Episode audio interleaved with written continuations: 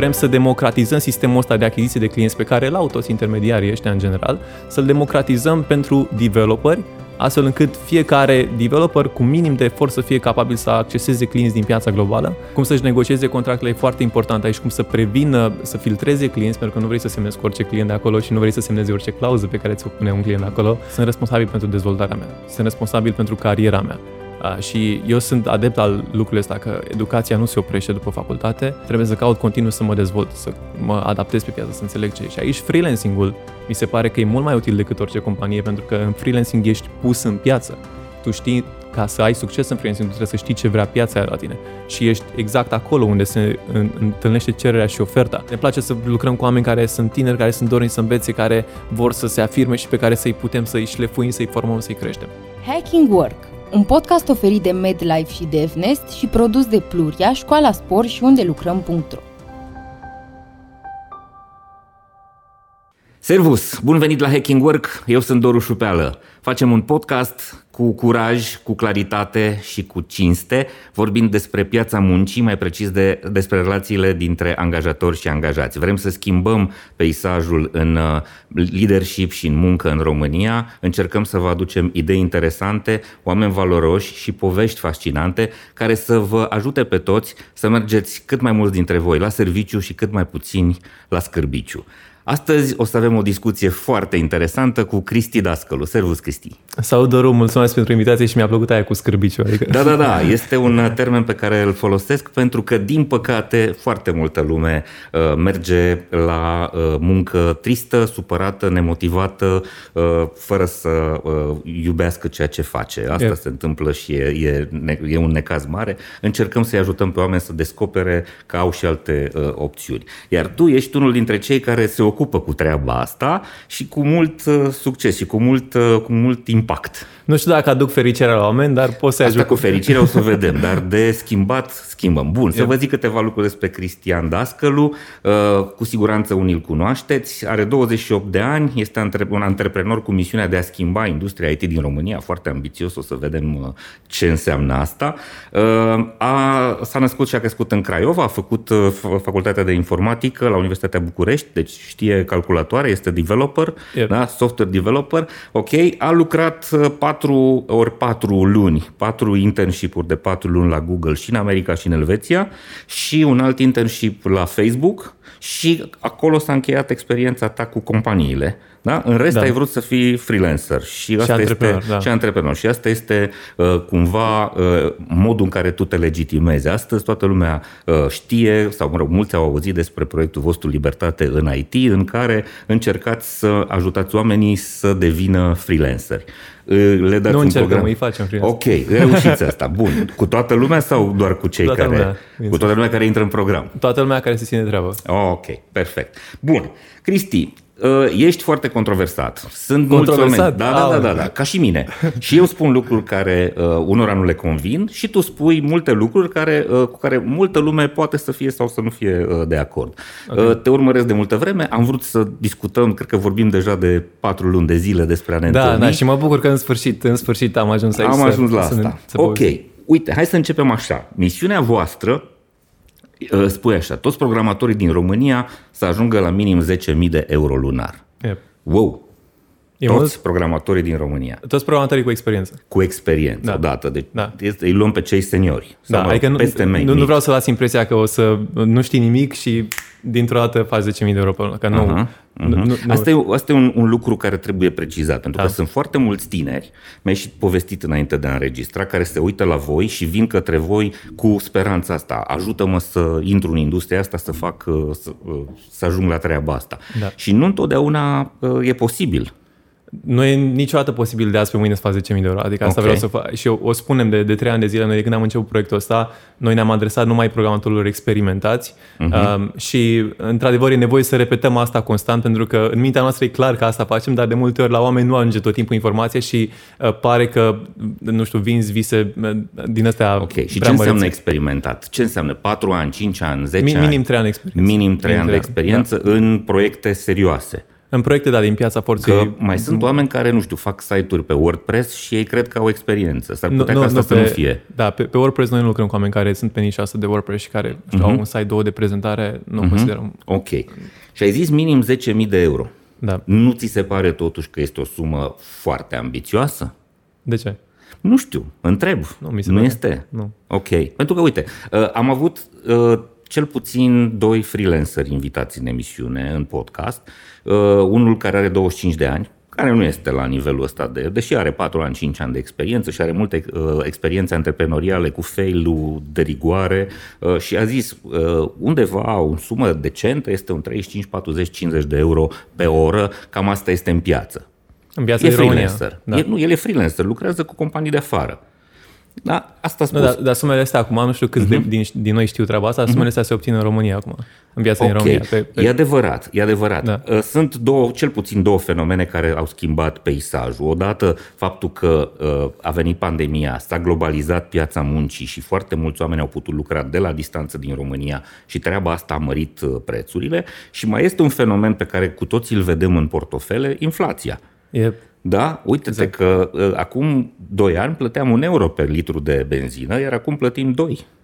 Exact. Și, Și- a, și a, asta au se- crescut prețurile foarte și mult. în euro. Adică Da. da. asta, asta infla, poate și inflația să ne ducă, să vă ajute să ajungeți la 10.000 de euro, dar nu va mai fi uh, acei 10.000 de euro de acum 2 ani. Păi trebuie să mai updatăm. Din, că, uite, de exemplu, noi când am Mhm. început uh, Libertatea în IT acum 3 ani de zile, uh, era, pentru noi, noi consideram un succes dacă duceam programatorul să facă 5.000 de euro pe lună. Uh-huh, uh-huh. Între timp am ridicat ștacheta asta și minimul pe care îl acceptăm e 7.000 de euro pe lună. Pentru Ok. că na, au mai crescut prețurile. Uh, și, de exemplu, nu lăsăm oameni să semneze dacă vin la noi cu oportunități de sub 7.000 de euro, nu mulțumim că se poate mai Ok. bine de atât. Și mai e aici o, o, un lucru pe care trebuie să-l analizăm. 7.000 de euro po- se pot face în uh, 200 de ore de lucru într-o lună sau în 100 de ore de lucru într-o lună, știi? Da. Contează foarte mult și cât muncești. Cu siguranță dacă muncești uh, 12 ore pe zi, a- o să poți să faci o, o sumă de, de genul ăsta la un moment dat. Da. Voi cum gândiți treaba asta? Pentru că trebuie să, știi, suma asta ar putea să spună ceva oamenilor, dar și efortul trebuie să-l împachetăm. Adică Absolut. Ce, ce înseamnă efortul pentru 10.000 de euro lunar sau pentru 7.000? Absolut. Și asta e foarte important când vine vorba de, de freelancing, dacă vorbim de asta și cred că și pentru orice job în general, când vine vorba de uh, ai- ai o, o componentă financiară pe care uh-huh. o obții la schimb pentru ceea ce dai, adică timpul tău. Uh, și din perspectiva mea să faci 10.000 de euro pe lună în freelancing, să muncești 12 ore pe zi, nu. N-are Ok. rost. Adică e, e o viață pe care nu vrei să o ai acolo. Uh-huh. Uh, și unde, unde vedem noi rezonabil, mai ales în software development, este să lucrezi la 5-6 ore pe zi maxim. Uh-huh. Asta să fie timpul în medie pe zi, că o să ai o zi mai puțin, că o să ai o zi în care clientul are nevoie de tine și na, se întâmplă atunci o dată pe lună, la două luni să stai 10 ore în ziua aia. E ok. Um, dar cam asta e media, undeva la 5-6 ore pe zi să lucrezi. 5-6 ore pe zi, ori 22 de zile lucrătoare, să zicem, asta înseamnă undeva la 120 până la 150 de ore Da, în, într-o lună. Hm? Da. Cam asta ar fi. cam asta, da. Ok. Și asta înseamnă că ar trebui să factureze ora de lucru cu cât? 70, 80, 100? De- depinde, depinde de cum discuți cu clientul respectiv, că poți să, uh-huh. freelancing poți să fii plătit pe oră, poți să fii plătit pe zi, poți să fii plătit per proiect. Sunt uh-huh. mai multe tipuri prin care Exact, îți împachetezi exact. munca și în care negociezi cu clientul. Uh, Cea mai frecventă și varianta care ne place nouă foarte mult este varianta pe zi. Uh-huh, uh-huh. Ești plătit cu atâția bani pe zi, nu înseamnă că trebuie să lucrezi 8 ore, că trebuie să lucrezi 2 ore, că trebuie, să- trebuie să-ți faci treaba. Ok. Clientul e mulțumit cu treaba pe care tu o faci și cât timp Mhm. uh-huh. e mulțumit o să continue cu tine și acu- apoi uh, facturezi numărul de zile pe care ai lucrat. Am înțeles. Și acum, acum oamenii cu care voi lucrați și care au succes merg cu tarife de cât? 40, 50, 80?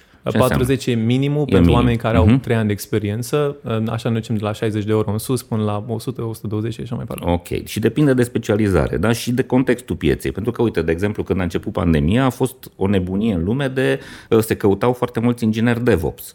Da. De ce? Pentru că toată lumea avusese uh, aplicațiile on-premise, foarte multe organizații le aveau pe servere în fabrică sau în uh, birou și când au trebuit să lucreze de acasă, au trebuit să se mute în cloud. Cererea de oameni care sunt capabili să țină aplicații în cloud a fost dintr-o dată uriașă și atunci, într-adevăr, s-au ajuns la niște uh, licitații, la niște sume în disperare de cauză, companiile au fost dispuse să plătească foarte mult.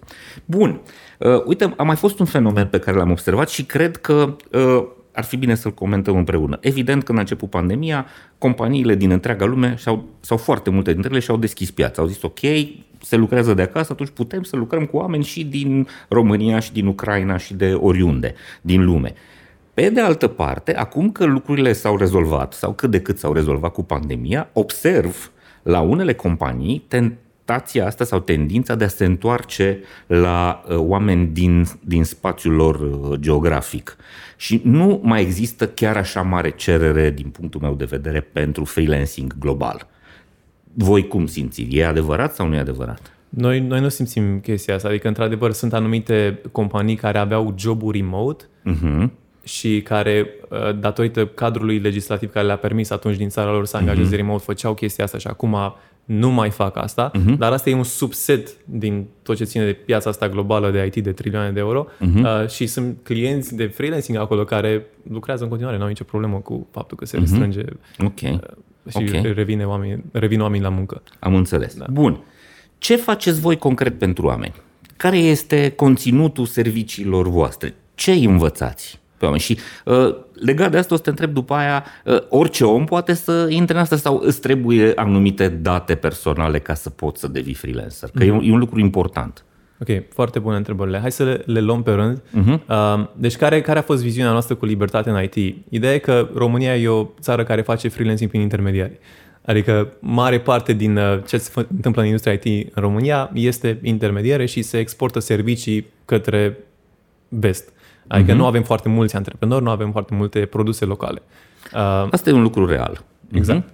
Și atunci teza noastră a fost că, ok, uh, businessul ăsta de intermediere, nu vreau să zic că e ceva greșit cu el sau așa mai departe, dar are două componente dacă ne uităm la el. Are o componentă în care aduce developeri în business, adică partea de, de generare de developeri și are partea de generare de clienți. Uh-huh. Uh, și atunci întrebarea e, ok, revine acolo un comision din, din intermediarea respectivă, care se duce în profit, în taxe de business, în alte costuri și așa uh-huh. mai mhm. departe. Întrebarea e dacă merită uh, acel comision de intermediere, merită uh, intermediarul respectiv în sine. Aha, am înțeles. Merită să fie câteva mii de euro care să nu ajungă la tine, la developer, uh, și să meargă în comisionul respectiv de, de intermediere. Și din perspectiva noastră, nu merită. Pentru uh-huh. că ceea ce facem noi în libertate în IT e că vrem să democratizăm sistemul ăsta de achiziție de clienți pe care îl au toți intermediarii ăștia în general, să-l democratizăm pentru developeri, astfel încât fiecare developer cu minim de efort să fie capabil să acceseze clienți din piața globală și să poată să ajungă la clienții respectivi fără să mai fie nevoie să uh, piardă atât de multă valoare în, uh, în intermedierea asta. Pentru că ce mi se pare mie că e fascinant în momentul de față în piața din România e că faci mai mulți bani intermediind developer decât fiind developer. Uh-huh. Și mi se pare că lucrurile sunt puțin pe dos decât ar trebui să fie în realitate. Uh-huh. Uh, și într-adevăr și developerii acceptă asta, adică nu vreau să zic că vai ce victime sunt și așa mai departe, pentru că da. e și Sunt mulți care gândesc confortabil, merg exact. pe varianta asta. Exact. E, e și responsabilitate proprie, dar pentru cei care, care văd realitatea asta, vrem să le punem la dispoziție mijloacele prin care să înțeleagă cum să acceseze clienții ăștia în piața globală și cum să Am înțeles. își construiască un business de deci freelancing. Voi îi învățați cum să abordeze piața, cum să știe să se vândă, cum să se prezinte, cum să-și prezinte exact. competențele. Asta unul și uh-huh. doi, cum, și să cum să-și negocieze contractele cum să-și negocieze contractele e foarte important aici, cum să prevină, să filtreze clienți, pentru că nu vrei să semnezi cu orice client de acolo și nu vrei să semnezi orice clauză pe care ți-o pune un client mm-hmm. acolo. Ok. Um, deci le dați și asistență juridică un pic? Absolut, mm-hmm. absolut. Okay. absolut. Um, și bineînțeles cum să scaleze treaba asta la următorul nivel și la următorul nivel și la următorul mm-hmm. nivel, că tot timpul să te tape mai sus de atât. Da, ok, înțeleg. Bun, uh, cred că e un punct în care suntem de acord că a, piața de la noi a fost dominată de serviciile astea foarte brute de uh, uh, vândut oameni cu ora. Că până la urmă asta s-a întâmplat. Dar cred că ultimii ani au produs o schimbare masivă. Vedem că intră foarte multe companii de produs în România tot mai multe, da? companii care au proiecte proprii, produs uh, propriu. Mai mult decât atât, modelul ăsta de uh, uh, outsourcing sec sărac, brut, în care tu îl angajai pe om, după care îl expuneai direct la client, îl predai unui project manager și zici, gata, ăsta e omul, el și folosește-l. Yep. Treaba asta este în, în scădere, a existat, sunt convins. Este un lucru foarte urât, cred. Nu, nu vreau să spun, să pun etichete uh-huh. că e mhm. urât sau nu. A fost o situație, a existat, a, a existat e un model de business. Mai, tot, are tot mai puțin coverage, pentru că nu mai, nu mai merge. Nici oamenii nu sunt foarte fericiți într-un astfel de layout. Nu, nu știu ce să zic decât mai puțin coverage. Uh-huh. N-am, n-am niște date. Oamenii vin, vorbesc cu foarte mulți programatori și îi văd uh-huh. prinși în situații de genul. Adică sunt foarte uh-huh. mulți oameni care sunt acolo. Uh, n-am date statistice să pot să atest că uh-huh. X% la sută sau că se uh-huh. diminuează treaba asta, dar uh, știu, adică sunt dat de multe lucruri și asta știi și tu foarte bine ce uh-huh. se întâmplă în industria asta IT de da. oameni care sunt vânduți, care sunt vânduți, nu neapărat că sunt vânduți mai departe, dar sunt vânduți pe mai multe proiecte în același timp. Uh, și Am mai văzut și asta. Omul uh-huh. lucrează, lucrează 8 ore, primește, nu știu, 3.000 de euro și el după aia generează de fapt 20.000 de euro că e vândut pe două proiecte. Pe de altă parte, să știi că există foarte multe organizații care lucrează în zona asta de servicii, dar care, unul la mână, își preiau o, o mai mare complexitate a proiectului și fac inclusiv zona creativă, de design a soluției, de arhitectură yeah, yeah. Da? și lucrează în calitate de consultanți cu acei clienți, adică pun multă valoare în proiect și implicit developerii sunt implicați profesional la un alt nivel decât uh, închirierea cu ora. Da? Absolut. Și oameni, companiile astea sunt tot mai multe, că mă întâlnesc cu ele și unele dintre ele vreau să-ți spun direct, sunt foarte supărate pe tine. De ce? Mă rog, de ce? Pentru că uh, nu e drept uneori uh, să, uh, să-i băgăm pe toți în aceeași oală, știi? Dar eu n-am nimic Asta cu ei. N-am uh-huh. nimic, eu n-am nimic cu ei. Adică, din nou, eu nu consider că oamenii care fac business ăsta de intermediere sunt răi sau sunt the villain.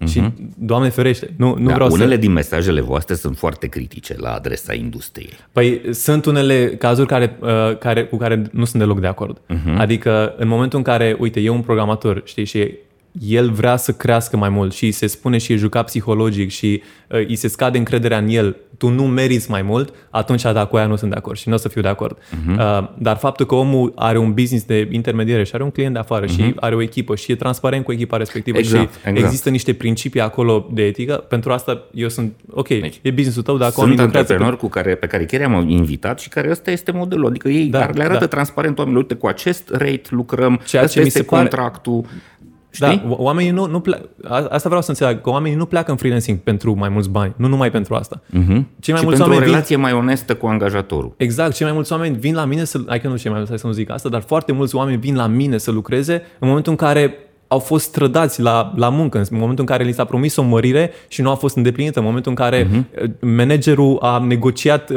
ceva în loc să se consulte cu programatorul, a negociat niște deadline-uri care au fost mult prea strâmte și după aia a lucrat uh, omul ăsta în weekend și a intrat în burnout și soția lui nu e mulțumită acasă și toate cele. Adică okay.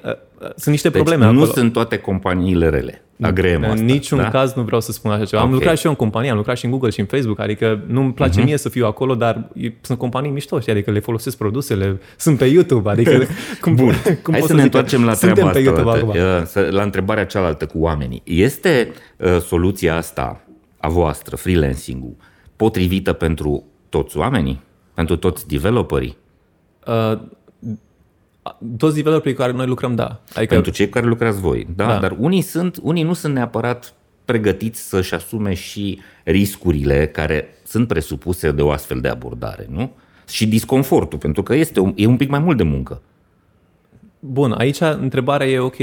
Considerăm ce, ce se întâmplă foarte des când lumea spune despre freelancing, uh-huh. e că asociază freelancing-ul cu risc există riscuri mai mari decât ca atunci când ești angajat. Nu? Bun, acum uh-huh. există și ca angajat există riscuri. Adică evident, evident. Timpul. Există de, lucruri bune și lucruri rele. De, deci avem, uh-huh. avem o plajă, avem un spectru ce înseamnă risc. Avem risc minim, avem risc maxim, știi? Uh-huh. Și acum întrebarea e care, de unde avem noi credința asta formată că e riscul în freelancing? De ce credem că e un risc mare în freelancing? Uh-huh. Și ce înseamnă riscul respectiv, de fapt? Ok.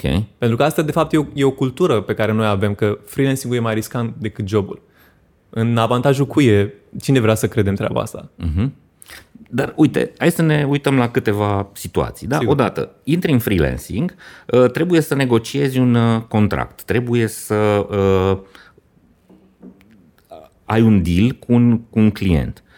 Cel puțin în faza în care nu ești foarte experimentat, este posibil să te păcălești în negocierea aia și să semnezi niște lucruri care nu sunt neapărat confortabile. Corect? Da, se poate întâmpla asta. Ok. Alt da. risc este, de exemplu, să poți să nu fii plătit. S-ar putea să fie clienți care să-ți întârzie plata sau să nu te plătească. Și ăsta este un risc. Se poate întâmpla.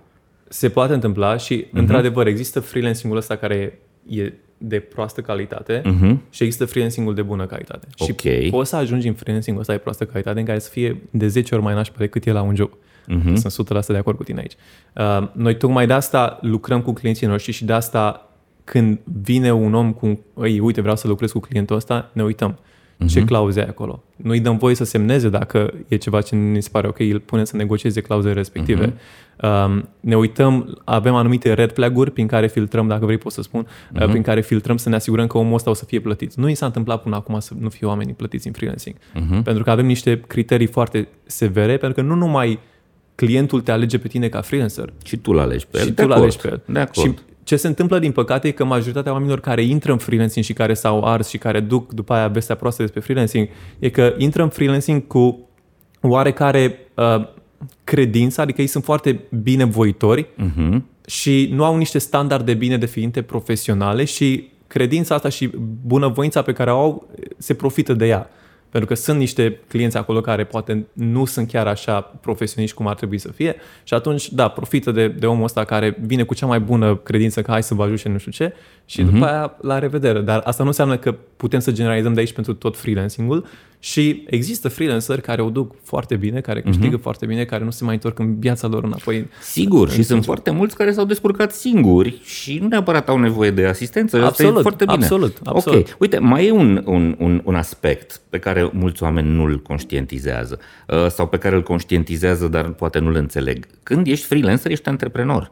Nu mai ai o setul ăsta de asigurări sociale pe care ți le dă uh, rolul de statutul de angajat. De exemplu, nu știu, dacă uh, e posibil să nu ai de lucru o lună, două, trei într-un an, corect? Să nu găsești foarte, nu, nu se întâmplă asta. Da. În cum, da. La cum arată piața astăzi, la cât se cer servicii, s-ar putea să, să nu fie da. o situație atât de riscantă. Adică ce, ce, vreau, uh-huh. ce vreau mhm. să înțeleagă lumea aici e că uh-huh. România face freelancing prin intermediari. România uh-huh. e o piață de, de miliarde de euro, piața globală uh-huh. e de trilioane de euro, e de o mie de ori mai mare. Dacă tu ai stabilitate aici în România, E, uh-huh. e matematic imposibil să nu ai stabilitate în piața globală. Dacă ție nu-ți merge ca freelancer, înseamnă că tu mori aici în România cu, jobul, cu tot cu jobul tău, cu tot cu contractul de muncă și toate asigurările am din lumea asta. Am înțeles, adică am înțeles. E, e, n-are Dar cum există altă. riscul ăsta să nu ai de lucru, corect? Nu, nu există. Păi dacă n-ai de lucru în piața globală, n-ai de lucru nici în România. Bun, ok. Dar uite, mai e treaba asta. Dacă uh, vrei să-ți iei concediu, da. trebuie să ți-l iei pe banii tăi. Absolut, normal. Deci asta e cumva trebuie să o înțeleagă oamenii. Băi, vei da. două săptămâni pe an sau trei sau patru săptămâni cât vrei să stai deoparte, e... nu ai, uh, nu ai venituri. Absolut și mi se Știi? pare și normal, adică când faci de 4-5 ori mai mulți bani, adică...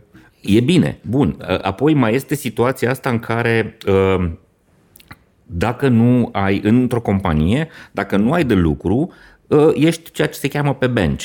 Da? Și cumva compania te acoperă în Mie, perioada asta aia. mi se pare o insultă pentru programatori. Uh-huh. Adică dar se poate întâmpla. Se poate, dar mi se pare o insultă pentru tine ca programator. Când te gândești, când te gândești la, la Naționalul României, uh-huh. te-ai bucurat să fii pe banca de rezerve acolo? Să te nu, păi... e bine să fii în lot. Nu e bine să fii pe banca de știu, rezerve. Știu, dar ideea e că bench-ul ăsta, tocmai asta mi se pare că arată, că mi se pare că costul de, de a găsi un programator care să fie plătit la fel de ieftin ca tine e mai mare decât hai să te ținem pe tine pe câteva luni pe bench. Adică atâția uh-huh. bani facem de pe tine dacă te mai ținem aici încă câteva luni, încât nu merită să te dăm afară pentru că ar fi mai scump să găsim pe altcineva când ar fi nevoie să găsim. Am și înțeles. mi se pare o aberație în asta. Oamenii se bucură că sunt puși pe bench.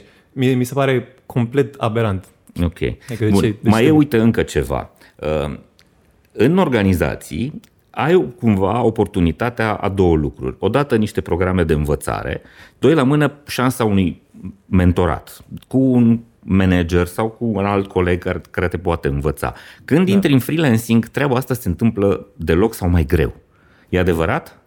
Uh, se întâmplă că ți se dau ție banii care ar fi dați pe beneficiile alea și să alegi tu ce să înveți. Ok, dacă știi să faci asta sau dacă te descurci să faci asta. Da, acum nu știu, în, uh-huh. adică cât, cât de bune sunt de fapt cursurile astea pe care ți le Adică Uneori sunt uh, alegeri absolut catastrofice. Am un business în educație și știu treaba asta. Da, Dar că sunt, tu, de mult, tu, tu, sunt tu multe știi, Tu situații. știi foarte bine că ești în industria asta, adică Da, ai, da, da, ai da. mers în multe corporații. Sunt organizații unde foarte multe din programele de learning sunt cumpărate cu sacu și au o valoare cel puțin discutabilă. Da. Pe de altă parte, există uh, lucruri foarte valoroase în programele interne de learning și da. mai ales în mentorat. Cum rezolvi mentoratul în freelancing? Și, adică, uite, uite, eu anul trecut am investit 100.000 de euro în mentori.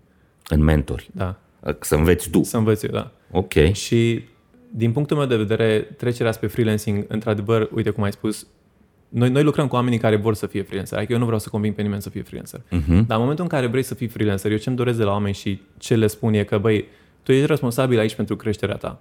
Uh-huh. Și vrei să, vrei să crești mai departe. Pentru că locul din companie, uh, confortul pe care l-ai acolo, pe termen lung te strică. Adică te pune într-o poziție în care nu ai, nu ai siguranță. Pentru că devii irrelevant. Uh, și aici cred că... Depinde de companie. Sunt companii care sunt capabile să evolueze odată cu piața și cu tehnologiile, sunt altele care într-adevăr se mișcă mai greu. Corect, Mhm. uh-huh. corect. Um, și aici mi se pare e responsabilitatea fiecăruia dintre noi ca, băi, sunt responsabil pentru dezvoltarea mea, sunt responsabil pentru cariera mea. Uh, și eu sunt adept al lucrurilor ăsta, că educația nu se oprește după facultate, mai ales în industria asta, și trebuie să caut continuu să mă dezvolt, să mă adaptez pe piață, să înțeleg ce e. Și aici freelancing-ul mi se pare că e mult mai util decât orice companie, pentru că în freelancing ești pus în piață.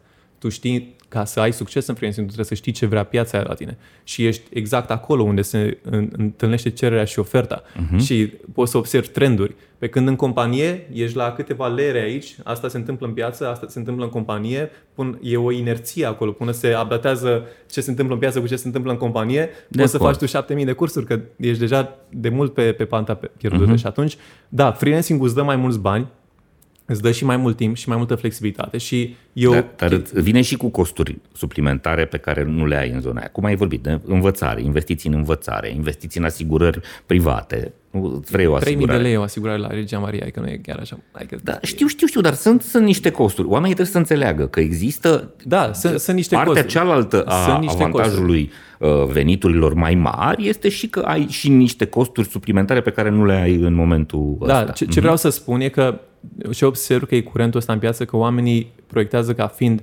foarte multe costuri și mi se pare că se uită la companie că, mamă, uite cât de multe lucruri ne dă compania asta, uh-huh. ne dă uh, concedii, ne dă beneficii, facem team building-uri, vai, uh-huh. ne dă și un card la nu știu ce cu, cu, cupoane sau... Și când te uiți de fapt, de unde are compania să-ți dea banii aia? Din, Din comisionul munca ta, pe sigur, care din ceea ce tu muncești, muncești, tu sigur. muncești. Numai că nu ți Sigur. dăm formă de bani, ți dăm formă de acțiuni și mai știu eu ce. Și atunci uh-huh. întrebarea e, ok, nu mai bine iau eu banii ăia și decid eu ce fac cu ei și unde investesc și dacă vreau să investesc în pensia de la statul român și am încredere că peste uh-huh. 30 de ani zice statul român, da mă, Georgel, tu ai fost un băiat bun, hai că-ți dau pensie. Sau, a, sau îmi aleg eu câte luni de concediu vreau să am, nu 20 de zile. Adică nu mai bine fac eu chestia asta. Sunt de acord cu tine. Însă, aici, uite, și eu sunt antreprenor și te înțeleg perfect, dar putem să agreem că nu toată lumea își dorește o astfel de, un astfel de traseu?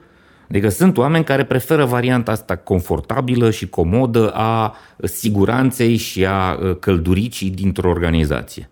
Eu cred că oamenii preferă varianta asta pentru că li se pare că e inconfortabilă varianta de freelancing. Uh-huh. Și cred că dacă ar fi super inconfortabilă varianta de freelancing, atunci da, ar fi oameni care ar prefera confortul ăsta, dar la cât de ușoară e, cel puțin în perspectiva mea, știu că nu toată lumea Nu vede toată lumea ce vede văd lucrurile eu. la fel. Da, Da, nu toată uh-huh. lumea vede ce văd eu. Dar Adică eu ce vreau ca oamenii să, doar să se documenteze, să-și facă propria, propria uh-huh. documentare, pentru că, până la urmă, eu nu stai să conving oamenii. Dar dacă ar vedea că, bă, nu e așa greu și dacă e, e atât puțin mai greu, eu nu cred că România ar mai sta în, în companii, cel puțin developeri, sau companiile ar trebui să se refacă, să se reconstruiască, să se reorganizeze astfel încât să... Adică teoria mea e că nivelul programatorului român o să crească. Adică o să, noi o să ducem toți programatorii la peste 10.000 de euro pe lună. Și asta o să se întâmple. Și se întâmplă deja. Și are loc o implozie în industria asta IT. Pentru că deja intermediarii ăștia încep să fie într-o zonă de, de disperare ca să mai rețină talent și încep ei să dea rate-uri de astea în România. Uh-huh, uh-huh. Și asta e un warning și nu, nu o spun la modul că ameninț eu sau ceva, asta e o chestie naturală care se întâmplă, e un fenomen care se întâmplă în momentul de față. Și orică sunt oameni confortabili în companie sau nu, ei tot o să ajungă la 10.000 de euro, numai că depinde în cât timp. Toată lumea o să facă tranziția asta, numai că o să facă poate în 5 ani, în 10 ani sau poate o să, pot să facă acum în câteva luni de zile. Ok. Bun, e interesant ce spui. Uh, asta cu 10.000 încă suntem uh, în... în îți spun, Doru, da. îți spun mhm. că am, am oameni cu care lucrez care se duc și spun că băi, vreau să plec că am găsit contract în freelancing. Și uh-huh. sunt oamenii ăștia care au business-uri, care merg pe intermediere și care au nevoie, că au contracte promise și nu, nu își permit să piardă talent. Și le oferă 10.000 de euro în România. Se poate întâmpla, dar pot și... să fie situații excepționale, nu neapărat da, o regulă. Nu, nu, e, nu, e, nu e o regulă. Uh-huh. Sunt excepții, dar excepțiile astea o să se adune în timp. O să okay. devină din ce în ce mai pregnante, pentru că nu mai au cum. Okay. Nu mai au cum. Adică când vezi că poți să faci de 5 ori mai mulți bani, de ce mai rămâi? De ce da. mai rămâi? Și sunt și corporații destul de mari în România, nu vreau să dau nume, care încep și dau salarii de 7-8.000 de euro. Nu e salariu. E 3.000 de euro salariu și îți dăm bonusuri uh-huh. și ajungi la 7.000 uh-huh. de euro uh-huh. pe lună. Adică și corporațiile mai mari încep să crească prețurile. Pentru că deschiderea asta a pieței pe care am avut-o a generat un val de, de acces la, la programatori pentru piața globală și suma asta nu mai e așa mare, adică în momentul în care s-au eliberat niște granițe, dacă ne comparăm cu America, un șofer de Uber în America câștigă 6600 de dolari pe lună. Adică despre ce, despre ce vorbim aici în New York? Da. Despre ce vorbim aici? Știi? E și de asta discutabilă, știi? Nu e discutabilă, e ca să caute lumea pe Google, cât câștigă un Poate șofer de să fie, dar vine cu niște, cu niște costuri treaba aia. Da, asta e, da? nu, e, e cât câștigă un șofer pe Uber în New York. Adică e, nu e, asta, Bun. asta okay, scrie, să caute okay, lumea pe Google, okay, că nu, nu inventez. Okay. Bine. Hacking Work vă este oferit de MedLife, furnizorul național de sănătate al României. Ca angajator al mii de oameni și furnizor de sănătate pentru aproape 800 de mii de angajați, cel mai mare sistem medical privat din România știe că putem să ne facem bine doar căutând împreună soluții la probleme, având grijă de noi și de colegii noștri. Astfel, construim organizații sănătoase și un mâine mai bun decât astăzi. Împreună facem România bine. Hacking Work este un proiect susținut de compania de software DevNest.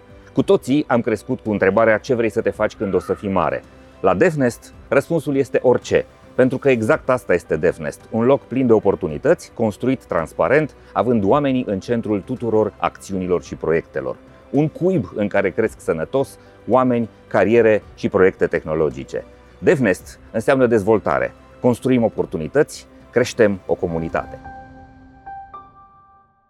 Uite ce mai spui tu aici în uh, prezentarea voastră. Vreți să faceți uh, peste 100 de mii de milionari în România în următorii 10 ani. Da. Wow. Uh, hai să facem un calcul. Cum îi facem? Ăștia. Nu, nu e 100 de mii, hai să zicem că sunt probabil uh, în România, din câte știu eu, sunt vreo 200 și ceva de mii de uh, uh, developeri. Da. Da? Din datele pe care le am de la Stack Overflow sunt conturi active, 200 și vreo 30.000, 240.000. Deci suma de 100.000 e reală. Uh-huh. Dar cum îi facem milionari? Păi ce înseamnă milionar? Înseamnă să faci uh, 10.000 de euro pe lună minim. Asta înseamnă 120.000 pe an. Am pus 100.000 pe an ca să ai două Ok, luni, 100 de mii pe an. Pauză. Uh-huh. Uh, a, câte 10 ani. Ori 10 ani, asta e un milion. Da. Dar uh, nu-i acumulezi. Ai costuri. Sigur, ai costul de asta, presupunând că ăștia 10.000 de euro rămâi la nivelul la 10 ani, ceea ce e o greșeală dacă rămâi la nivelul de 10.000 de euro 10 ani. Uh-huh. Adică... Zici tu că poți să câștigi mai mult de 10 sau Absolut. repede la mai mult de 10.000. Absolut, adică în 10 ani dacă rămâi la același nivel la de 10.000 e ceva... Aici încă o dată ajungem la discuția asta cu inflația. Depinde cât de mare va fi inflația, știi? Nu, S-ar nu, putea deci, să... Adică obiectivul ăsta probabil va trebui ajustat cu inflația de-a lungul uh-huh. timpului, că nu mă aștept să fie un milion, ce înseamnă un milion acum să însemne și peste 10 ani. Serios, da, adică da. uite-te, ne uităm la locuințe, uite-te la prețul da, locuințelor da, de la, la un an la altul, uite la prețul benzinei, deci inflația are o contribuție importantă, s-ar putea ca o parte din efectul ăsta să vină și de efectul de creștere a uh, uh, veniturilor actuale și din inflație, cu siguranță. Adică oamenii cer mai mult pentru că au costuri mai mari. Da, dar ideea e că creșterea, adică tocmai asta mi se pare că mulți uh, s-au lăsat, că au fost foarte multe măriri, de exemplu, între 2021 și 2022, uh-huh. Mhm. din datele pe care noi le avem, că noi vorbim cu oamenii tot timpul și știm cam care e piața, în România au crescut salariile cu cam 30%. Uh, ceea ce a fost, pe de o parte, inflație, pe de o parte și o migrare mai masivă spre PFA, spre SRL, uh, pentru că știm că se practică treaba asta. Uh-huh. Și Asta, mulți s-au mulțumit cu creșterea asta, numai că e o creștere înșelătoare, pentru că dacă ne uităm la contextul global, datele pe care noi le avem de la clienții noștri, a, s-a dovedit că au crescut cu 80%. Bine, aici poate am devenit și noi mai buni, e și asta că am devenit mai buni în ultimii trei ani decât tot, tot facem treaba asta și găsim clienți mai buni și așa mai departe, dar astea sunt contractele pe care clienții noștri le semnează față de 2021, cu 80% mai mari. Și Aici mi se pare diferența între inflație și, ok, și creștere tu ca dezvoltare personală și profesională și în, în, în a spune la punct achiziția de clienți ca freelancer. Pentru că nu vrei să crești numai cu inflația, adică oricum vrei să crești de la un an la altul cu minim inflația.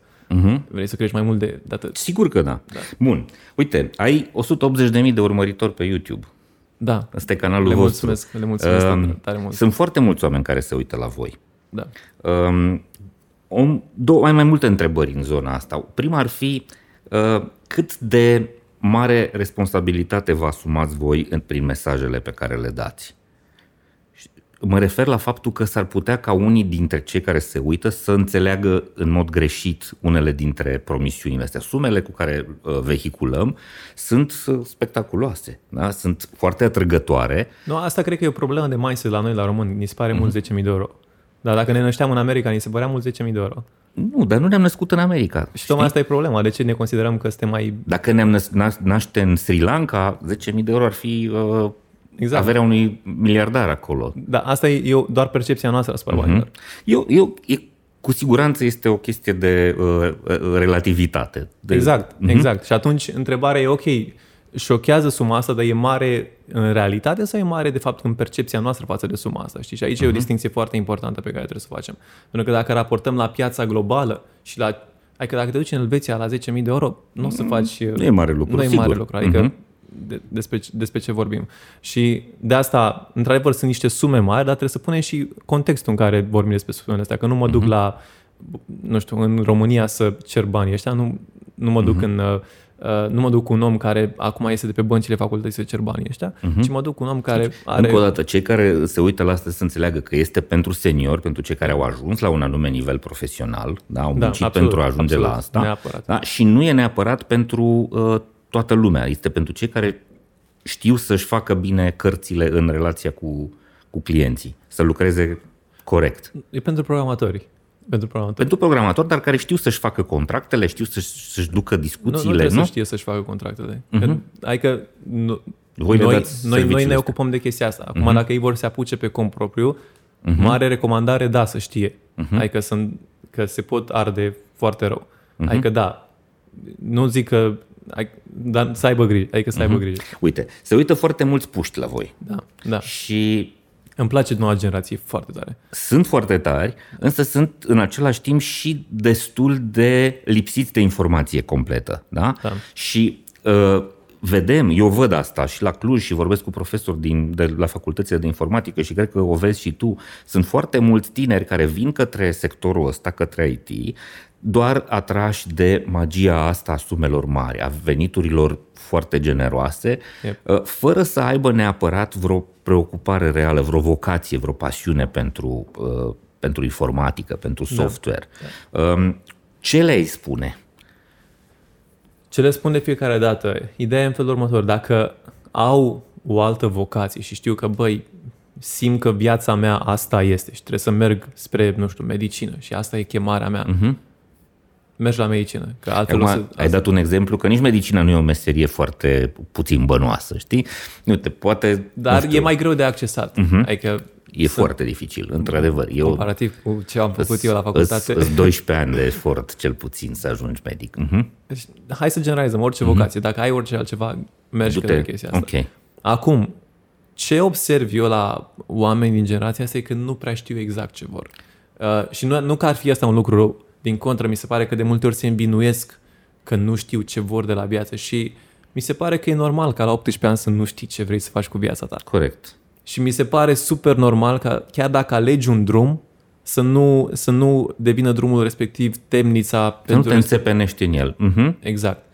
Și atunci, dacă în lipsa asta de claritate, ce vreau să fac cu viața mea, tu alegi informatica pentru că îți pare mai ok și că îți dă mai mulți bani, go for it. Pentru că o să-ți dea cel puțin grade de flexibilitate mai bune ca să faci o schimbare mai târziu. Dacă îți dai seama la 25 de ani că, băi, eu vreau să fac altceva. Și eu am colegi din liceu, acum am avut reuniunea de liceu uh, cu, de la Carol I din Craiova uh, acum o lună uh, și m-am întâlnit cu colegi care erau uh, programatori și spuneau că, băi, eu uh, am devenit programator în ăștia 10 ani, acum nu mai sunt fericit făcând treaba asta. Vreau să schimb, vreau să fac altceva. Uh-huh. Și oamenii ăștia sunt în poziția în care au resursele financiare și de timp să poată să investească în psihoterapie, de exemplu, să poată să investească în uh, a-și lua cursul să învețe alte în lucruri. mentorat, în da, mentorat. Să, să-și facă altă profesie. Exact. Uh-huh. Și au alt punct de plecare, au altă șansă să schimbe, să, să modifice viața și direcția. Și de asta mi se pare un... Uh, dacă n-ai ceva foarte clar, e o variantă de compromis foarte bună, că măcar îți dă niște grade de flexibilitate mai mari mai târziu.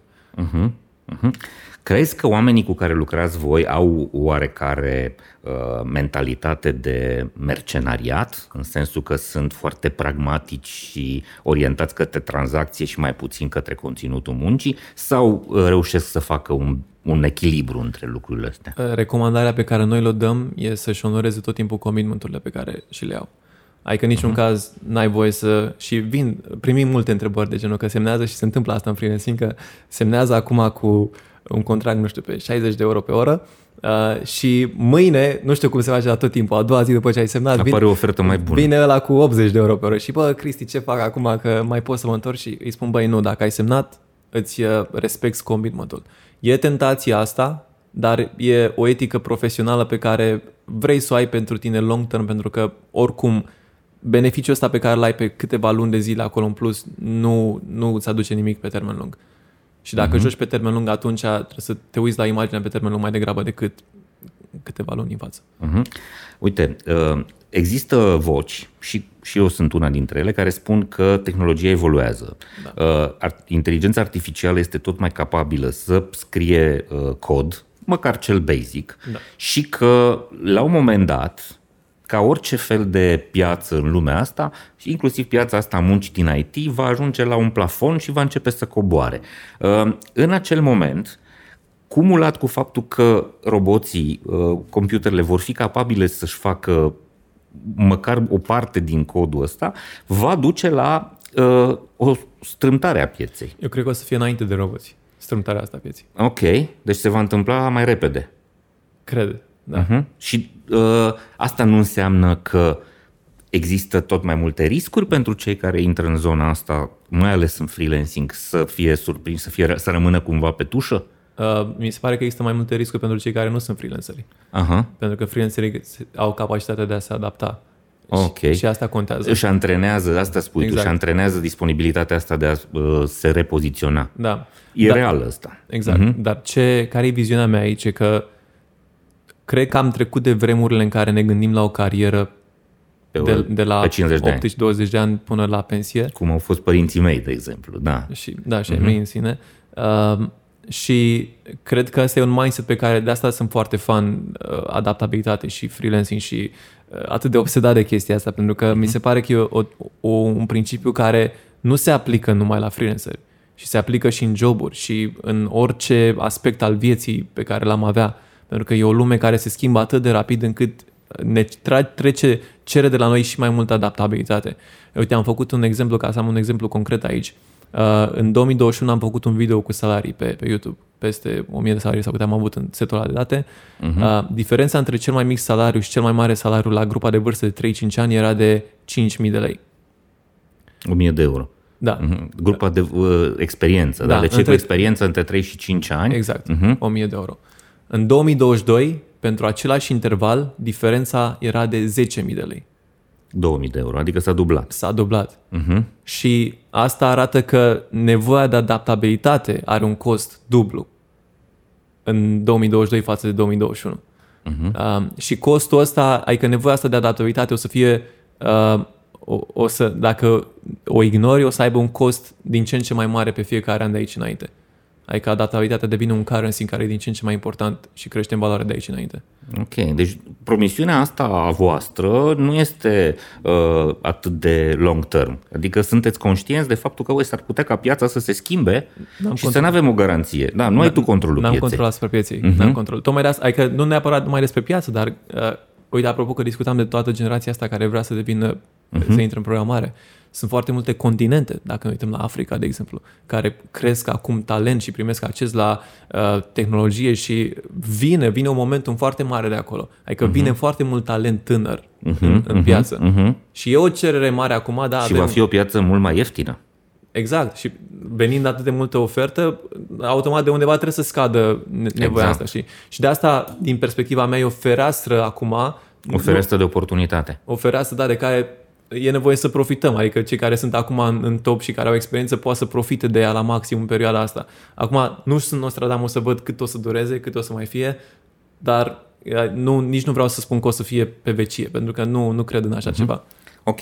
Care e modelul vostru de business? Ce le cereți clienților voștri? Cum lucrați cu ei? Este o, o taxă fixă pentru programul ăsta? Aveți o cotă parte din câștigurile lor? Cum gândiți lucrurile? Nu suntem cu cotă parte, nu vrem să fim intermediari, okay. adică vrem să mergem complet diferit. Oamenii ne plătesc pentru serviciile noastre și, uh, practic, noi îi ajutăm și apoi contractele și le semnează ei, nu ne băgăm acolo, e E... Plătesc înainte, plătesc înainte, în timp? Da. Ok, deci da. e cu plata înainte. Înainte, nu oferim garanții, nu garantăm rezultate. Ok, și în condițiile astea aveți totuși mușterii? Absolut. Cu, adică... câți, cu câți oameni lucrați? Acum nu o să pot să verific cifra asta, dar uh, mă uh, bazez că... Lucrăm cu câteva zeci de oameni. Simultan? Da, da. Zeci de oameni? Da. Uh-huh. Dar ideea e că oamenii, dacă vor să vină la mine să le garantez rezultate, au greșit persoana, că ne, când te duci să faci, să înveți engleză sau când te duci să slăbești sau așa mai departe, nu poți uh-huh. să te duci să, hei, garantez... Nu poți să te duci la sală în locul lui. Exact. Uh-huh. Și noi lucrăm doar cu oameni care, băi, știu că vreau să fac freelancing, știu că pot să fac asta, știu că pot să trec la următorul nivel, vreau să fac în cel mai rapid și mai eficient posibil. Și cei care credeți că nu sunt potriviți sau care n-au încă mentalitatea, le spuneți să se ducă să se mai antreneze sau îi luați în program? Absolut. Pentru că tentația avem... de a le încasa suma este mare. A, aici, e, aici e foarte important, da, pentru că intervine o etică. Știi că când vine omul să-ți dea niște bani, tu trebuie să fii acolo în poziția în care să poți să spui nu dacă crezi că nu e o potrivire bună. Uh-huh. Și avem multe situații în care spunem nu. Uh, uite, un alt lucru la care ne uităm e, de exemplu, limba engleză. Dacă nu știi engleză și testăm asta, dacă nu știi engleză, na, nu prea o să putem să te ajutăm. Te putem face freelancer în România, dar nu o să ajungi la riturile astea de care, de care discutăm aici. Uh, uh-huh. Și atunci intervine etica noastră acolo Uh, și din fericire până acum nu avem niciun client uh, care să, să zică că băi, am fost mulțumit de, de ce ați făcut și suntem pe piață de 3 ani de zile. Uh, nu știu câte business-uri se pot leuda cu treaba asta, dar a venit ca o consecință a faptului că suntem perfecționiști, poate prea perfecționiști în ceea ce oferim și în comunicarea pe care o avem cu clienții noștri. Uh-huh. Uite, m-aș întoarce un pic la Uh, mesajele voastre. Tu ai 28 de ani și și Raul, colegul tău, este foarte puțin tânăr. mai mare, puțin mai da. mare ca mine. Uh, de multe ori mi s-a părut, mie îmi place foarte tare uh, atunci când cineva comunică cu foarte mult curaj, cu convingere și încearcă să fie rebelul care răstoarnă piața. Pe de altă parte... Nu, cred că adică, dacă, dacă, eu, dacă noi suntem rebeli, uh-huh. ăștia rebeli care stau în uh-huh. piață, e o mare problemă despre piața asta. Adică dacă un canal de YouTube strică o piață de miliarde de Dar euro... să știi că ăsta a fost efectul. Ăsta a fost, nu o strică, că cu siguranță n-ați uh, răsturnat piața, da, dar da. ați propus, ați produs valuri da, și deranj. Da. Ați făcut deranj. Știi? E un lucru e, real. E, e un lucru real. Mă bucur că e o schimbare. E, e o schimbare. Întreba, ă, sau, mă rog, nu e întrebare, este o... Ba, ba, e o întrebare, să o formulez așa. Ă, nu crezi că ați fost cumva nedrepți față de unii jucători din piață care poate își lucrează corect cu oamenilor? Pentru că în mesajele voastre de multe ori ați acuzat întreaga întreaga de ce uh, industrie. De incorectitudine, de faptul că companiile își iau prea mult din banii oamenilor, Știi? Adică ați băgat cam pe toată lumea în aceeași găleată și sunt unii care sunt supărați uh-huh. pentru că ei nu sunt neapărat în situația, în situația aceea. Yep. Hmm? Doar am spus și, și o repet uh-huh. din nou uh-huh. în podcastul ăsta și o repetăm constant. Eu nu, nu condamn omul care a făcut un business din intermediere. Uh-huh. Însă e un spectru aici. Sunt oamenii care au etică de muncă în treaba asta și oamenii care profită și exploatează. Uh-huh. Și e o diferență subtilă, dar importantă aici. Uh, acum, care e rolul meu și ce mi-am dorit eu prin proiectul ăsta e să prezint realitatea. Hei, uite, astea sunt cifrele pe care le poți obține acolo. Uh-huh. Ăsta e adevărul, ăștia sunt clienții cu care noi lucrăm. Uite, sute de exemple. Uh-huh. Acum, dacă oamenii se supără pe mine că am făcut eu treaba asta, înseamnă că e ceva ce nu e sigur în ei acolo. E ceva insecuritate în ei și le e frică de ceva. Și dacă lor le e frică de ceva, înseamnă că e o problemă în businessul lor și în modul în care ei se raportează la piața asta. Uh-huh. Pentru că lucrurile se schimbă și poate le e frică de schimbare. Uh, și din contră, eu chiar, chiar vreau și dacă au nevoie de ajutor din punctul ăsta de vedere, sunt deschis să le explic ce se întâmplă în piața asta globală și cum să... Uh, adică mi se pare că e, un, e important să ajungă mesajul ăsta la ei ca să poată să ia o decizie din timp. Pentru că prețul programatorului în România o să crească și e în creștere. Cu toții ne dorim asta. Și, și cred că sunt valoarea, unii care nu-și doresc asta. profesională... Nu, nu toți ne dorim asta, asta e problema. S-ar putea să ai dreptate. Asta da, e problema. S-ar putea să ai dreptate. Și cred că oamenii care nu-și doresc asta au nevoie să regândească ceea ce fac, astfel încât să nu fie surprinși când, când o să prindă un moment în prea mare schimbarea asta și nu o să mai o să, o să iasă de pe tușă. Uh-huh. Pentru că nu-mi doresc ca nimeni, nu vreau să fac rău nimănui, adică nu, uh-huh. știu ce înseamnă să ai un business, știu cât de greu e, știu cât de, uh, cât de provocări sunt ca să știu treburile astea. Dar în același timp nici stagnarea și a dori să rămână lucrurile așa cum sunt doar ca să fie bine, nu o să funcționeze, că cumva e o, o schimbare care apare natural. Aici suntem de acord. Ok. Uh, ai vorbit că aveți un business. E o firmă da. mică, până da. în 10 oameni. Da? Uh, cum gândești tu leadership poziția ta de lider? Cum tratezi relația cu, uh, cu oamenii tăi? Ce înveți? Pentru că uh, unii dintre ei sunt angajații tăi. Da. S-ar putea ca și ei să gândească la un moment dat, stai că ăsta face foarte mulți bani cu mine și mie îmi dă doar o parte. Da. Hmm? Ei, ei știu ce bani facem. Adică A, ok. Ești știu, transparent? Absolut. Ei știu ce bani uh-huh. facem și toate lucrurile astea. Uh, știu și care le e salariul. Lucrurile sunt discutate de la început din punctul ăsta de vedere. Um, Acum, uh, pe partea asta de leadership, cred că e, e jocul în care am cel mai mult de crescut acum. Uh-huh. Adică am un nivel de leadership, dar știu că aici pot să cresc foarte mult și asta mă entuziasmează, că am foarte, mult potențial, foarte mult potențial de creștere. În ce ține de echipa pe care o am, uh, lucrez cu ei zilnic, adică sunt la birou, îi mentorez, avem mentor la care le dăm acces uh, și din punctul meu de vedere eu vreau să crească cât timp lucrează cu mine și îmi place atitudinea asta de la oameni Uh, să, oameni care să se dezvolte, oameni care să crească. Dacă văd că nu se întâmplă asta, îi dau afară. Adică... Adică dacă încetează să crească sau își da. refuză progresul, îi, îi dai afară. Da. Ok.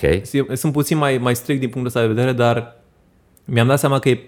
Adică e e, suntem în punctul în care avem nevoie de o echipă foarte unită și o echipă care să, să fie motivată să crească și eu pot să-i ajut cu treaba asta, pot să-i ajut să crească. Dacă ei nu-mi cer și nu obțin asta la mine, uh, le fac un de serviciu dacă lucrează în continuare pentru mine. Uh-huh. Ai spus că vă întâlniți la birou. Da. Cum vedeți voi munca asta, hibridă, remote, de la distanță? Pentru că freelancerii lucrează remote. Da. Avem uh, o parte din, din personal care e remote, dar oamenii pe care noi îi luăm în echipă sunt oameni care de obicei sunt la primul job. Uh, ok, sau, deci lucrați cu juniors. Da, sunt uh-huh. oameni care sunt tineri, nu, nu în programare, că nu lucrăm cu programatori, sunt oameni care vin din diverse background-uri și ăsta e primul lor job.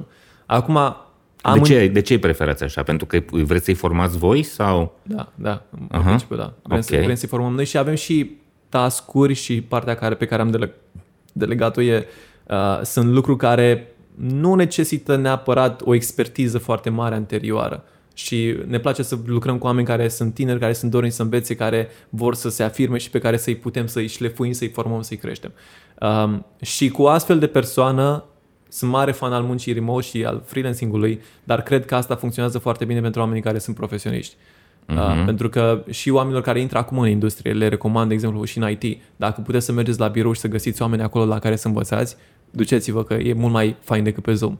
Uh, și poți să înveți mult mai multe, sigur, mult mai multe sigur, lucruri sigur. din sinergie. Și, și umane și sociale, nu neapărat exact. profesionale. Exact. Și uh, eu cu compania și leadership-ul pe care îl avem, uh, suntem într-un punct în care obținem o eficiență mult mai mare din, uh, din a lucra face-to-face acolo, uh, mai degrabă decât am încercat și remote, dar cu oamenii care sunt la început și care încă nu știu exact cam cum uh, să fie un mediu profesionist și așa mai departe, e mai greu să transmiți în dormitor uh, toate valorile astea. Ok. Organizațiile performante sunt înainte de toate organizații sănătoase, iar asta înseamnă angajați sănătoși, fizic, psihic și emoțional. Abonamentele de sănătate au devenit în ultimii ani cel mai dorit beneficiu non-salarial solicitat de către angajați.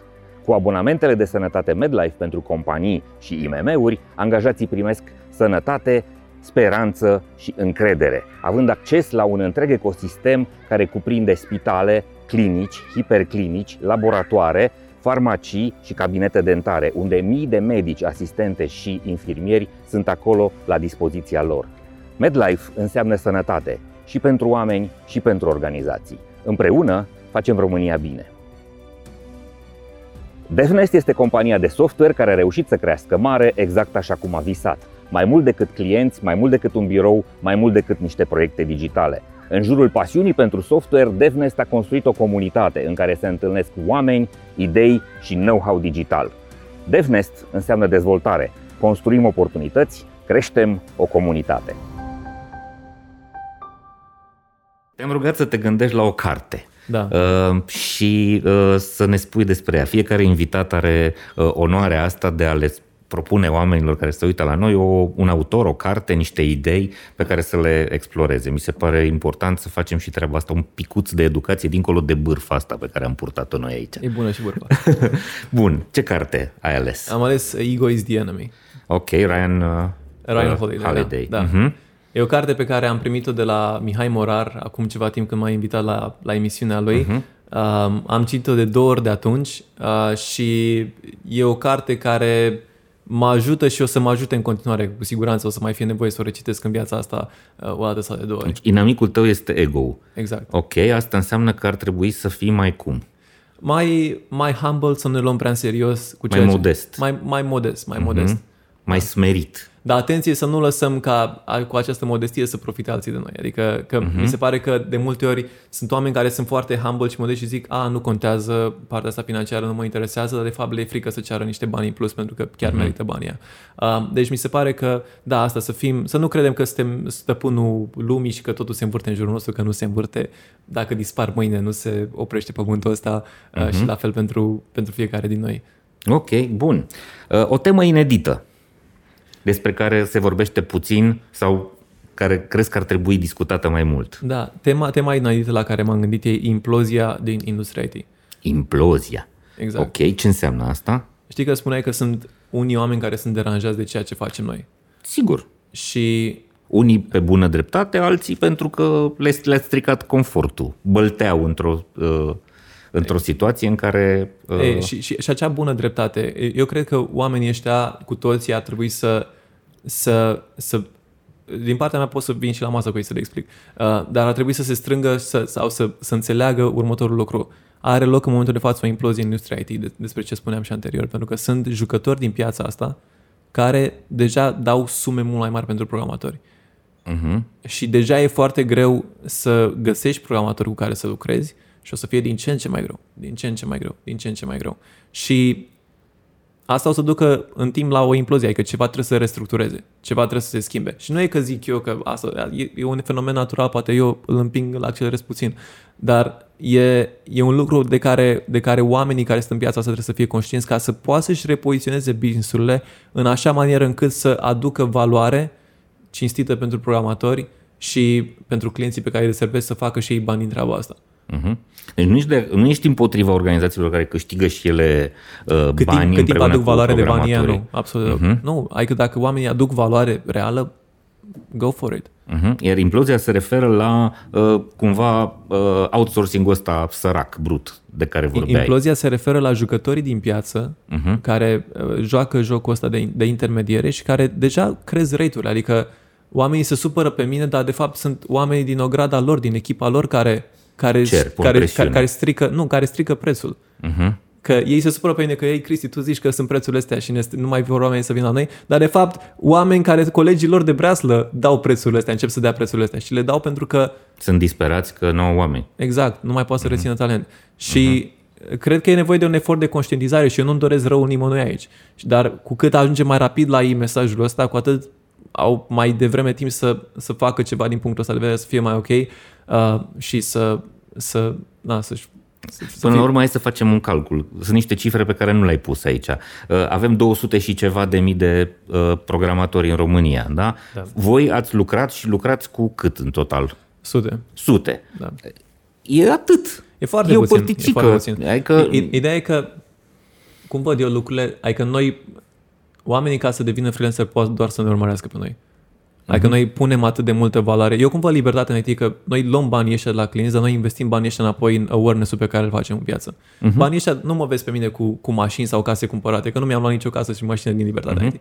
Că nu cred în asta. Eu cred uh-huh. în misiunea pe care o am și reinvestesc banii în business-ul ăsta. Uh-huh. Și re- îi reinvestesc în awareness, ca să dau mai departe la oameni. Și sunt mulți oameni care ne urmăresc și care au ajuns la un nivel decent în freelancing, poate nu la maximul la care erau, dar care datorită nouă au făcut pasul ăsta pentru că ne urmăresc.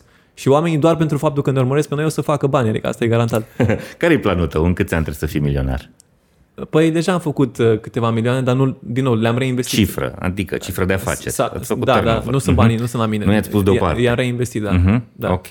Am înțeles, dar vrei, îți propui să aduni un milion, să iei ai tăi? La un, ăștia vin ca o consecință, adică da, o să vină la un moment dat. Asta, da, o să vină, dar când Am o să vină, o să vină. Ok. O persoană care te inspiră persoane care mă inspiră uh, sunt multe. Sunt multe persoane care mă inspiră. Uh, și caut să învăț de la fiecare persoană pe care o întâlnesc, indiferent de în ce punct este și așa mai departe. O persoană care m-a inspirat în liceu și care mi-a deschis apetitul ăsta pentru, uh, pentru antreprenoriat, Steve Jobs. Uh, și pot să continui lista asta. Ce am învățat de la Steve Jobs are un video foarte fain pe YouTube care a rămas cu mine uh, și spune la, uh, la un moment dat acolo că lucrurile se schimbă așa, apare un declic în, uh, în mintea ta în momentul în care îți dai seama că tot ce a fost construit în jurul tău, de fapt, uh, a fost construit de oameni care nu sunt deloc mai deștepți ca tine. Uh, adică sunt, suntem cu toții oameni, nu suntem cu nimic mai deștept sau mai presus, doar avem informații mai acumulate mai rapid sau mai uh, puțin rapid și moduri prin care le acumulăm mai rapid sau mai puțin rapid, moduri de acțiune diferite, totul e în mindset și atunci, uh, da, cam. Uh-huh. Ok. Cam asta. Uh, o lecție recentă, ce ai învățat recent? Uh, eu am o viziune și mai macro decât uh, ce am discutat aici cu Libertatea IT. Și mai precis, viziunea e despre cum, cum putem să aducem România într-o țară uh, de Liga Campionilor. Să nu, să nu mai fim Liga să fim Liga oh, oh. Campionilor. Ia uite, interesant. Și ce înseamnă asta? Și răspunsul aici, cred că toți suntem de acord că răspunsul ăsta e în educație. Indiscutabil. Cred că în continuare sunt de acord că de la guvern nu o să vină o schimbare în direcția asta, pentru că a dovedit în ultimii 30 ceva de ani că nu prea, nu prea se schimbă și atunci uh, perspectiva mea e că, că avem nevoie să descentralizăm puțin educația asta, adică ok, nu o să vină de la guvern, atunci trebuie să vină cumva de la oameni, de la oameni care se implică. Uh, și de aici libertatea în IT, care e un mod prin care noi vrem să dăm resurse la oamenii ăștia, din oamenii ăștia 100.000 de milionari, poate 1% devin antreprenori, poate se implică în comunitățile locale, cum avem deja câteva exemple. În Iași avem un tip care uh, a construit o cafenea pentru oamenii străzii de acolo, după care uh, în Negrești Oaș, iar e un, un, uh, un alt client al nostru care vrea să implice comunitatea de acolo. Uh, Acum, mai departe, mai departe, unde cred eu că avem noi marea șansă ca români? E în a deveni o țară de freelanceri. Și nu numai în IT, și nu spun că o să fac eu, să-i fac pe toți freelanceri, că n-am expertiză în alte domenii. Dar, o țară cu mulți freelanceri, nu cu, cu toată lumea da, freelancer. Da, în care să exportăm servicii. Uh-huh. În care să exportăm servicii. Pentru că România are un cost de viață mic, comparativ cu America. Încă, încă da, comparativ încă. cu America încă e mic. Avem taxe foarte mici. Da. Încă. Încă. Uite că guvernul are idei în direcția asta. Ok. Și, practic, putem să ne vindem în America sau în vestul Europei. Global, poți să, te vinzi, poți să vinzi servicii din România, de acord. Exact. Și, practic, noi putem să strângem mai mulți bani decât strânge un american, dacă știm să ne vindem bine. Uh-huh.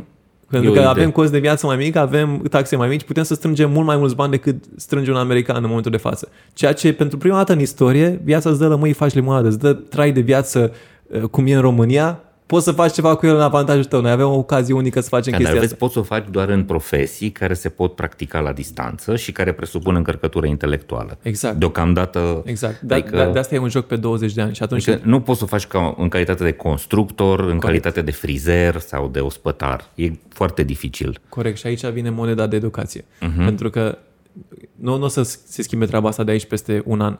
Dar ce mă întreb eu e ce pot să fac acum ca peste 20 de ani să, să se rostogolească ceva astfel încât să fie un moment în care să nu mai fie de ignorat. Și atunci, dacă toți oamenii ăștia, generația de acum și generația care vine, uh, se pun pe o direcție în care învață engleză, programare, marketing sau uh, graphic design sau ce lucruri, se cere global, ce se cere, uh-huh. tehnologie, lucruri legate de tehnologie în general. Exact. Uh-huh. În 10 ani oamenii ăștia o să fie într-o poziție în care să-și vândă skill-urile astea. Sau poate chiar mai devreme dacă acum sunt deja în piața forței de muncă. Și uh-huh. poate să devină freelancer, poate să facă banii ăștia, poate să acumuleze uh, capital și poate să apoi să, să obțină o viață mai bună pentru ei și familia lor, în primul rând, și dacă vor să dea mai departe în comunitate să o facă.